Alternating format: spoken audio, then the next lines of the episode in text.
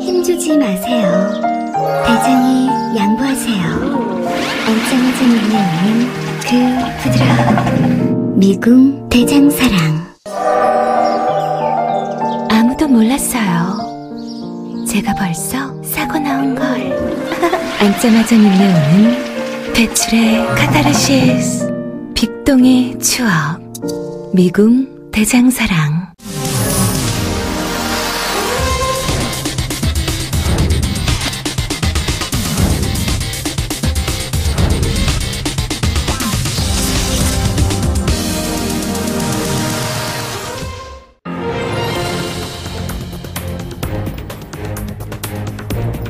안녕하십니까, 민동기입니다. 정권 바뀌어도 그대로 대통령 앞에서 운 청년. 최근 보수 언론이 대서특필한 기사 제목입니다. 문재인 대통령과의 간담회에서 청년 실업 문제를 호소했던 청년 대표의 울음을 굉장히 주목을 했는데요.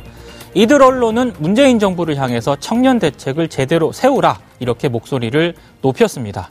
어제 새벽 이십 대 노동자가 사망하는 사고가 또 발생을 했습니다. 대형 무쇠 원반에 몸이 끼이는 그런 사고였는데요. 고 김용균 씨 사고와 많은 점에서 닮았습니다.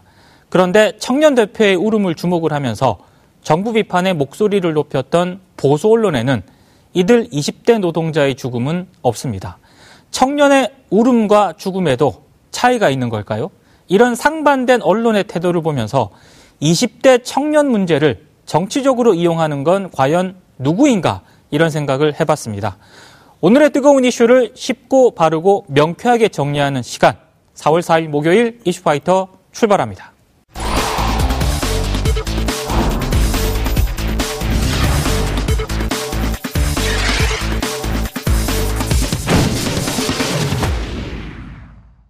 이슈파이터 일 부는 사회적 이슈를 다루는 오늘 돌아다니는 말, 이름하야 사이다 오돌말 시간인데요.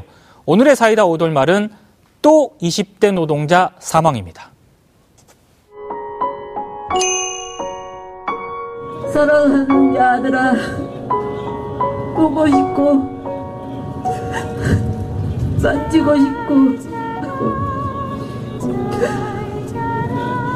엄마는 어떻게 살아야 될지 모르겠구나.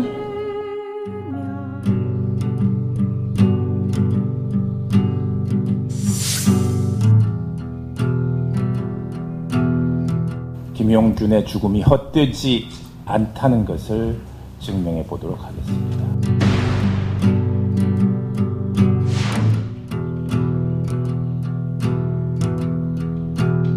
고장난 기계를 점검하던 이십 대 노동자가 갑자기 움직인 기계의 기억이 숨졌습니다.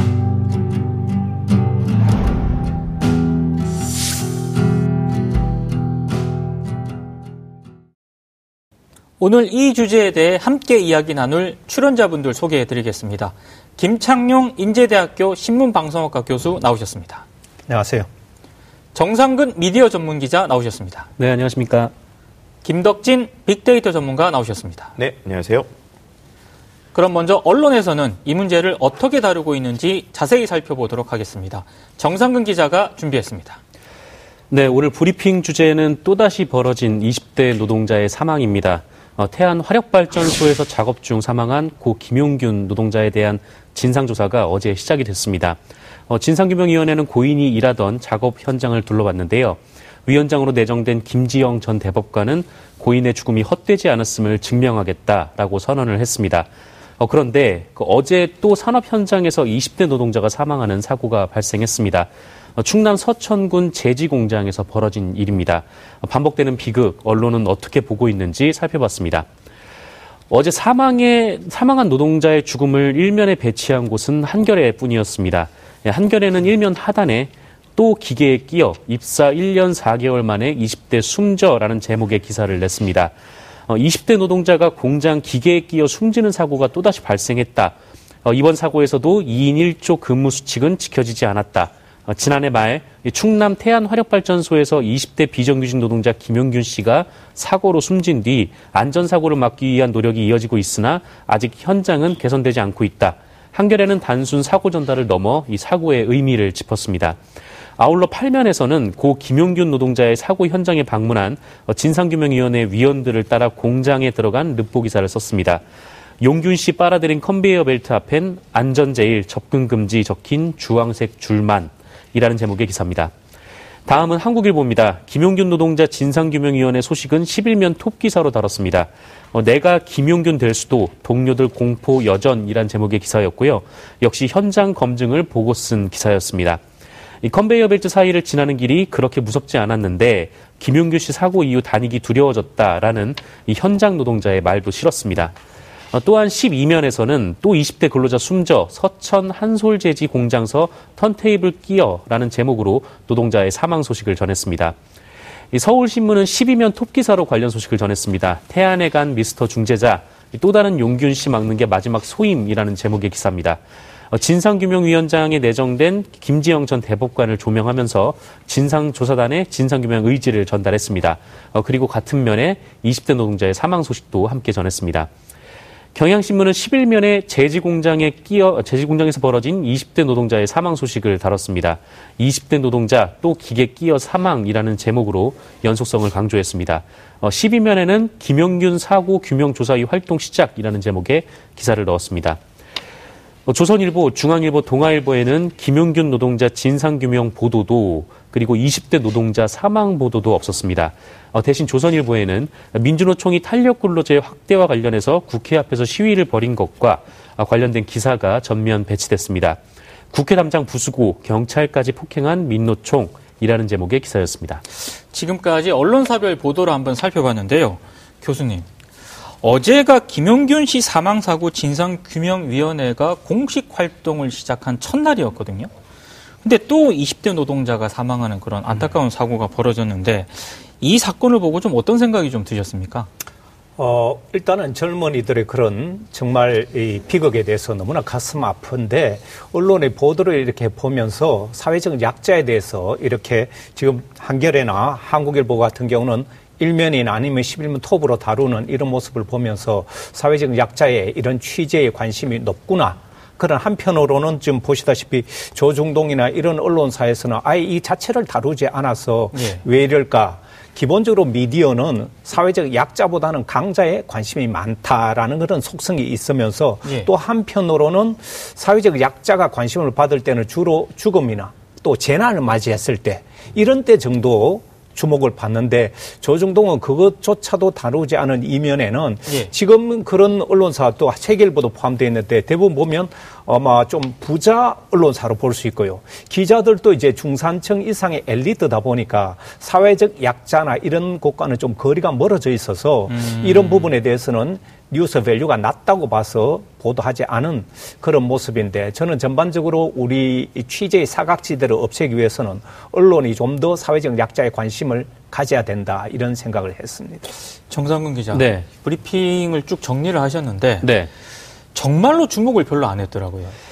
어, 네, 뭐, 교수님께서 말씀하셨듯이 사실 이게 한 해에 사망하는 산재 노동자가 삼천 명에 이를 정도면 이게 단순히 어떤 작업장에서 특별한 일이 아니라 이게 정말 뭔가 구조적인 문제가 그렇죠. 있고, 게다가 이 또 삼천 명이라는 숫자가 정말 엄청난 숫자이니만큼, 예. 언론이라면 이거를 문제를 보고 직시를 하고 또 개선해야 할 뭐 어떤 방법을 강구한다든지 아니면 강구를 하지 못하는 정치권을 비판을 한다든지 뭐 그래야 할 책임감이 있음에도 불구하고 예. 어, 이번 사건 같은 경우도 정말 많은 언론에서 거의 뭐 다루지 않고 아니면 그냥 신문이 아닌 온라인에서만 짧게 다루고 그렇게 지나가는 모습을 좀 보였습니다. 예. 뭐 특히 이제 뭐 조선, 중앙, 동아일보 같은 경우에는 우리나라 그 에이비씨 부수 기준으로 일, 이, 삼등을 하는 언론사고 네. 뭐 그만큼 본인 스스로도 본인도 스스로도 여론에 여, 미치는 영향이 막강하다라고 자부하고 있음에도 불구하고 네, 이런 기사를 실지 않았다는 거는 좀 굉장히 너무 이 사안을 가볍게 네. 보고 있는 거 아닌가라는 좀 아쉬움이 들었습니다. 부소장님, 네. 이 김용균 씨가 사망한 지 한 넉 달 정도밖에 안 됐거든요. 그렇죠. 그때만 하더라도 언론들이 그나마 관심을 좀 많이 가졌었는데 넉 달이 지난 지금 거의 지금 비슷한 사고로 볼 수 있는 그런 성격들이 몇 가지 있거든요. 네. 근데 완전히 언론 보도가 차이가 나고 있는데 에스엔에스에서는 좀 어떤 분위기입니까? 이 역시도 말씀하신 것처럼 에스엔에스 상에서도 너무 안타깝지만은 생각보다 너무 반응이 없습니다. 아하. 그러니까 이것이 왜 그럴까를 또 생각을 해볼 때 어, 앞서서 제가 이 방송에서 여러 번 얘기 드렸지만 에스엔에스라고 하는 것이 담론이 형성되기 위해서는 관련된 소스나 정보가 필요합니다. 예. 근데 이, 이 사건 같은 경우에는 직접 취재해서 그것에 대한 내용을 알려주지 않는 이상 일반적으로 온라인에서만 소통하는 사람은 알 수 있는 방법이 좀 어려운 상황이죠. 그렇죠. 그러니까 그만큼 다른 것보다 오히려 현장에 나가서 현장의 목소리들이 온라인이나 아니면 매체들을 통해서 들려와야지 에스엔에스에 있는 사람들도 온라인에 있는 사람들도 아 이게 정말 사안이 이런 것이 있구나 심각하구나 이것에 대해서 우리가 이야기하자 그렇게 하면서 뭐 예전처럼 온라인 안에서 뭐 추모 캠페인이라든지 여러 가지가 벌어지기 망정인데 마, 여러 가지가 벌어지기 마련인데 문제는 소스 자체가 많이 없다라는 음. 것이 일단은 큰 이슈라고 볼 수 있을 것 같습니다. 다른 것보다 이런 거야말로 정말로 기사화가 돼야 되고 담론이 돼야 되는 부분임에도 기사화 자체가 되지 않았기 때문에 이 부분 때문에 결국 소스가 없는 상황에서 에스엔에스에서도 많은 토의가 일어나지 않은 것 이것을 좀 이번에 좀 개인적으로 상당히 아쉬운 부분이라고 볼 수 있는 것 같습니다. 아, 교수님. 근데 조선일보 같은 경우에는 그 이십 대 노동자 그 사망 사건은 보도를 안 하는데 오늘 일면에요. 민주노총 시위 사진이 아주 큼지막하게 실렸거든요.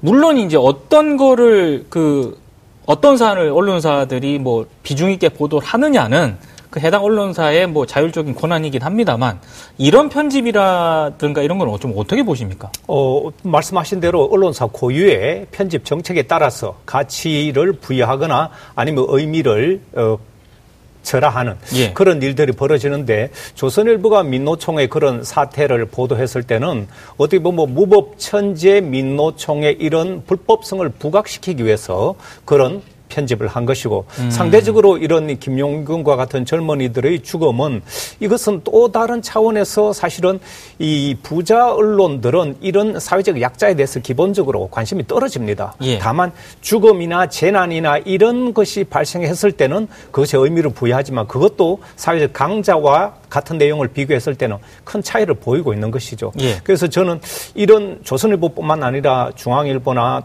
동아, 동아일보나 또 세계일보 같은 경우로 보더라도 이런 부분에 있어서는 사실은 뉴스 밸류가 굉장히 낮게 취급하는 것은 좀 전에 얘기했지만 산재로 삼천 명이 죽는다는 것은 대단히 많은 숫자거든요. 그렇죠. 이게 심층 보도를 해야 되고 그런 사안임에도 불구하고 이런 부분에 대해서 언론이 제대로 다루지 못하고 있다는 것은 사회적 약자의 그만큼 부자 언론들이 신경을 많이 쓰지 않는다. 저는 그렇게 보고 있는 것이죠. 아. 또 하나 좀 얘기를 해봐야 될 게 정상근 네. 기자. 네. 김용균 사고 진상 규명위원회가 어제 이제 첫 회의를 하고 네. 공식 활동에 들어갔는데 보통 그 뭐 서울에서 뭐 근사한 데서 이렇게 회의를 보통 많이 하지 않습니까? 네, 근데 그렇죠. 그러지 않고 태안화력발전소 내부 현장 점검을 직접 했거든요. 네. 그러니까 이거 같은 경우에는 제가 볼 때 기자들한테 미리 뭐 일정이라든가 이런 걸 연락을 해서. 네. 아마 갈 수 있는 기자들은 가는 걸로 제가 알고 있는데 네네. 이 기사 자체도 생각보다 많지가 않습니다. 네, 그렇습니다. 이게 오늘 언론사 보도를 보면 이게 뭐 태양화력발전소 안에 공간이 좀 좁기 때문에 예. 이게 이른바 이제 풀단이라는 그러니까 기자들이 다 들어가지 못하고 뭐 대표 몇몇만 들어가서 뭐 자료를 공유하는 뭐 그런 식으로 운영이 됐는지는 뭐 잘 모르겠습니다만 예. 그 해당 기사가 이제 뭐 안에 공장 안에서 르뽀를 한 형태로 나온 경우는 그 한겨레하고 한국일보밖에 없더라고요. 네네. 그러니까 이게 만약에 뭐 풀단으로 구성됐기 때문에 그런 거면 자료를 아마 다 공유를 했을 테고 그렇죠. 뭐 르뽀는 아니더라도 뭐 안 안에 있던 내부의 어떤 거라든지 뭐 이런 것들은 충분히 정보가 다 공유가 됐을 텐데 예. 다른 언론에서 이 부분에 대해서 잘 보도를 안 했다는 것도 음, 글쎄요 아까 뭐 교수님께서 말씀하셨지만 뭐 과연 이게 뉴스 밸류를 굉장히 좀 낮게 본 거 아닌가 음. 네, 굉장히 좀 뭐랄까 좀 단신 뭐 이렇게 영향력이 없는 좀 그런 뉴스로 언론이 봤던 거 아닌가 뭐 그게 네. 좀 아쉬웠습니다. 사실 그 교수님 현장을 처음으로 공개했다는 게 뭐 그냥 기자들 보고 한번 봐라 이런 의미가 아니라. 김용균 씨가 그런 사고를 당한 뒤에 뭐 여러 가지 안전 대책이라든가 안전 조처들에 대한 요구들이 빗발치지 않았습니까? 그럼 기자들이 가서 과연 그 넉 달 전과 지금이 뭐가 도대체 바뀌었느냐 이런 거를 좀 써야 된다라고 보는데.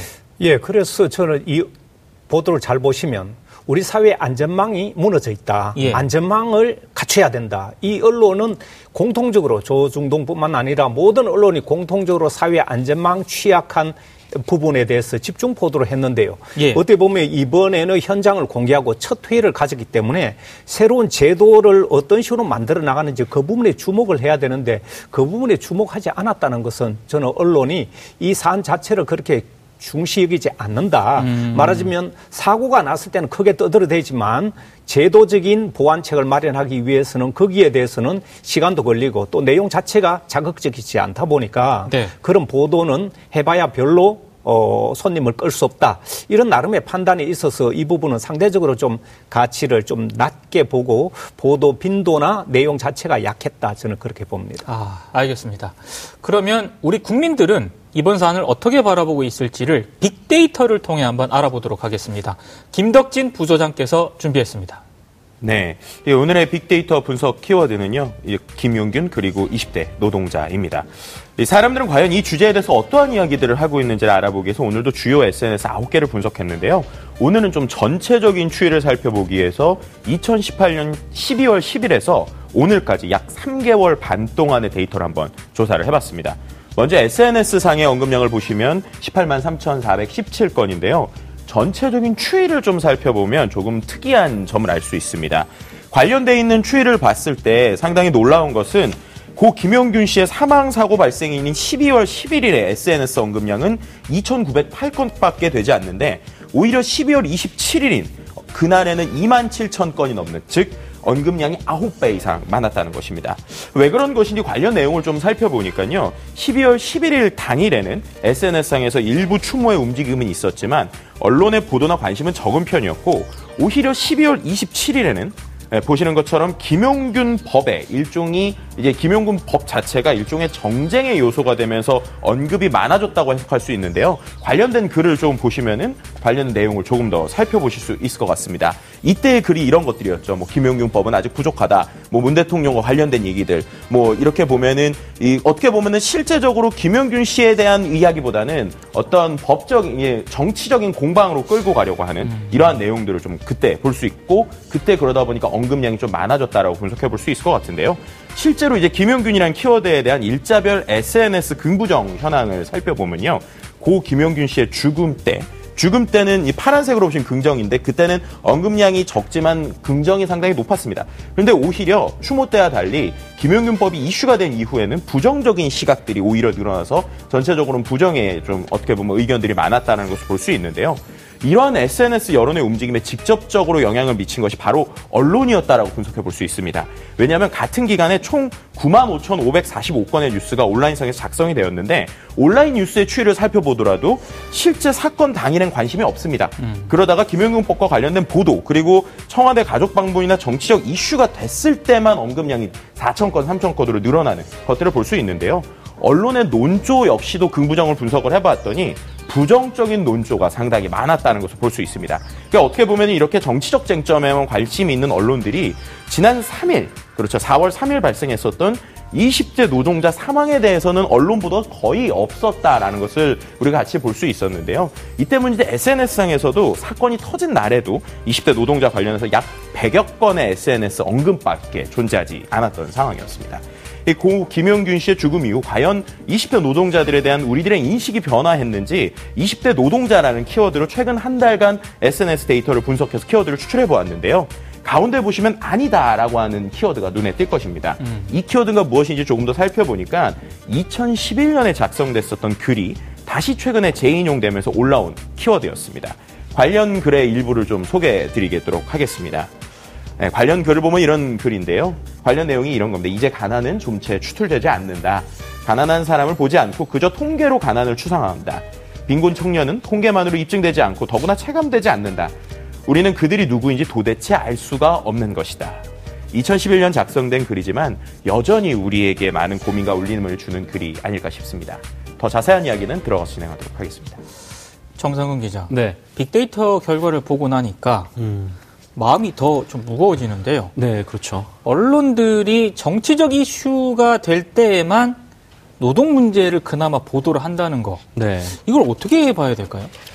어, 진짜 뭐 말씀하신 대로 너무 정치적인 이슈에만 한몰이 되어 있는 것 같다라는 생각이 좀 드는 게, 예. 이게 뭐 대체 그 이십 대 노동자가 이렇게 계속해서 뭐 사망하는 사고가 일어나고 또 한 해 산재가 삼천 명 이상이 나오는 상황을 보면은 뭐 어떻게 뭐 해결할 수 있는 방안이나 어떻게 개선할 수 있는 방안점을 모색을 해야 되는데, 이게 국회에 가서 뭐 어떤 이슈가 돼야 그제서야 쓴다는 것 자체가 좀 믿기지, 뭐 이해가 잘 안 되는 것 같고, 예. 언론이 뭐 이런 산재 사고를 좀 예방할 수 있는 좀 방법을 좀 미리 찾아야 되는 거 아닌가. 근데 음. 아까 좀 얘기했듯이 이런 그 뭐 민주노총 관련된 뭐 조선일보가 네. 일면에 뭐 폭력 시위를 했다 이런 사진을 실으면서 기사를 냈는데, 예. 사실 이런 집회 같은 경우에도 저 사람들이 어떤 얘기를 하고 또 어떤 요구를 하는지도 함께 좀 살펴봐야 되는데, 음. 그런, 그런 거 없이 그냥 뭐 폭력이니 뭐니 이렇게 한단 말이죠. 물론 뭐 폭력 시위가 뭐 좋다 나쁘다 뭐 그 얘기를 하는 것은 아니고, 예. 근데 사실 이 민주노총이 이때 뭐 가서 이제 국회에 가서 항의를 한 것은 뭐 탄력 근로제 얘기 때문이었던 거고, 예. 우리나라는 아직까지도 연간 삼천 시간 가까이 일하고 있는 장시간 노동 국가이고, 네. 또 그러다 보니까 이 장시간 노동으로 인해서 또 산재 사망이 또 발생하는 경우들도 굉장히 많고, 음. 좀 이런 이런 문제를 좀 구조적으로 짚어야지 그냥 뭐 국회 앞에 가서 뭐 민주노총이 뭐를 했다, 그리고 뭐 폭력 시위를 했다, 이렇게 단편적으로 사안을 접근하고 뭐 이른바 이제 그들의 얘기를 듣지 않고 이래버리면은, 예. 이게 언론이 뭐 사태를 해결을 하자는 건지 아니면 사태를 뭐 다른 쪽으로 부추기자는 건지, 아. 뭐 그것도 좀 알 수 없는 좀 그런 면이 있는 것 같습니다. 교수님, 지금 보니까 그 노동 문제가 됐든 어떤 문제가 됐든 이런 산재 문제가 됐든 이게 정치권으로 여야 공방으로 좀 와야 그 언론들이 관심을 가지거든요. 근데 그 얘기는 좀 다르게 해석을 하면 그 국회 출입 기자라든가 정치부 기자들이 결국 그 기사를 쓴다는 얘기 아니겠습니까? 그러면 우리 언론에는 지금 생각을 해보면 노동 전문 기자라든가 이쪽 분야를 쭉 오랫동안 전담한 기자가 사실상 없다고 봐야 되는데, 이런 것도 좀 영향이 미쳤다고 볼 수 있을까요?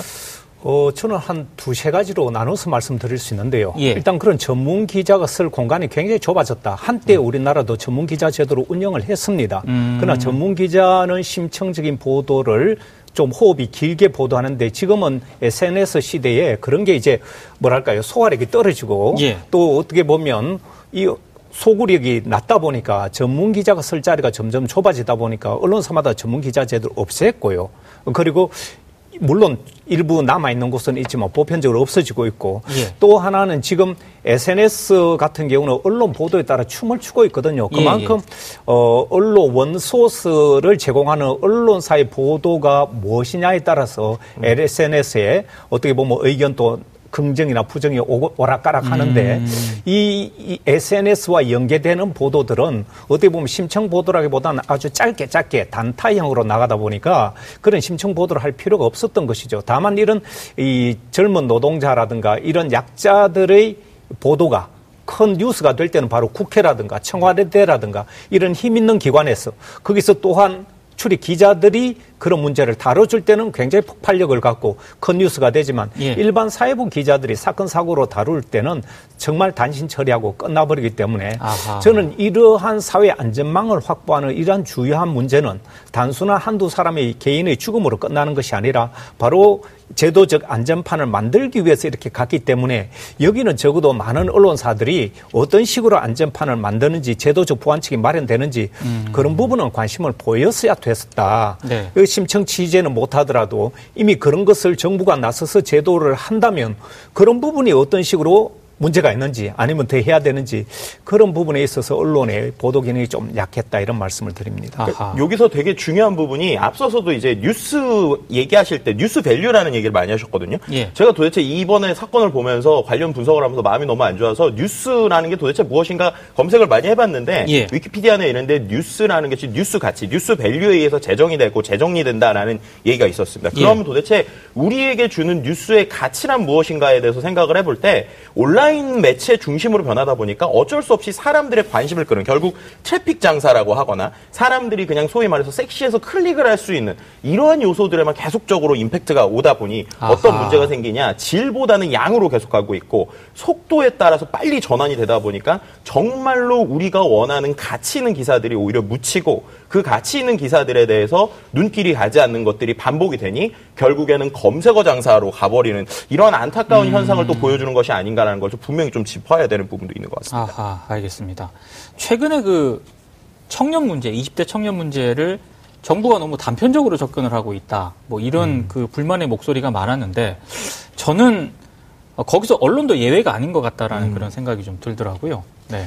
뭐 그렇죠. 어떻게 보면은 뭐 언론이 이십 대 죽음, 이십 대들의 이제 죽음에 대해서 좀 차등 대별, 차등 대우를 하는 거 아닌가. 예. 좀 그런 생각이 들 정도인데 이 천안함장병들하고 천안함장병들의 죽음하고 이십 대 노동자들의 죽음하고 이 두 죽음에 이제 무게를 달 수가 있느냐라는 거죠. 물론 이제 천안함 사건도 뭐 어떤 원인이 있을 테고 그 원인에 되게 주목을 해야 되고 네. 진상이 밝혀, 밝혀져야 되고는 거긴 하고 뭐 그렇지만 이게 북한 책임이니까 보도, 분, 보도를 하고 또 분노를 하고 음. 또 이십 대 노동자들은 뭐 기업과 기성세대의 책임이니까 뭐 무시하고 뭐 보도하지 않고 그렇다고 하는 게 과연 이게 정당한 좀 언론의 태도인가 좀 그 부분에 대해서 저는 의문을 갖고 있습니다. 아하, 알겠습니다. 자, 그러면 이제 마지막 코너 할 시간이 됐는데요. 아, 오늘도 보통 이 한 줄 평은 굉장히 좀 저희가 그나마 좀 어, 재밌게 하는 편인데 오늘은 좀 그럴 수가 없습니다. 예, 그래서 좀 무거운 마음으로 네. 우리 부소장님 먼저 가도록 하겠습니다. 네, 저는 앞서서 말씀드린 뉴스의 역할에 대해서 정말로 이번에 많은 생각이 들었는데요. 어, 이십 대라고 했을 때도 관련돼서 노동자라는 얘기를 찾아볼 수 없을 정도의 마음이 아팠습니다. 그래서 저는 이렇게 좀 정리를 했습니다. 관심을 먹고 사는 뉴스가 아니라 가치를 먹고 사는 뉴스를 원합니다. 아하, 기자들이 좀 명심해야 될 그런 말인 것 같고요. 네. 정상근 기자 한 줄 평 가보도록 하겠습니다. 네, 저도 좀 비슷한 맥락에서 나온 거긴 한데 저는 좀 더 짧게 정리를 했습니다. 예. 노동자가 안 보이는 언론 노동자로 정리를 했습니다. 아, 그렇죠. 사실 기자도 언론 노동자죠. 그렇죠. 예, 아, 그런 측면에서 역시 이 말 또한 아, 기자들이 좀 들어야 할 그런 얘기인 것 같습니다. 마지막으로 교수님께서 좀 정리를 해주시죠. 예, 우리 언론이 보면 이 사건 사고를 많이 다루면서 그때 주로 내세우는 얘기가 서울고의 외양간도 제대로 못 고친다, 외양간만은 제대로 고치다 이런 주장을 하는데요.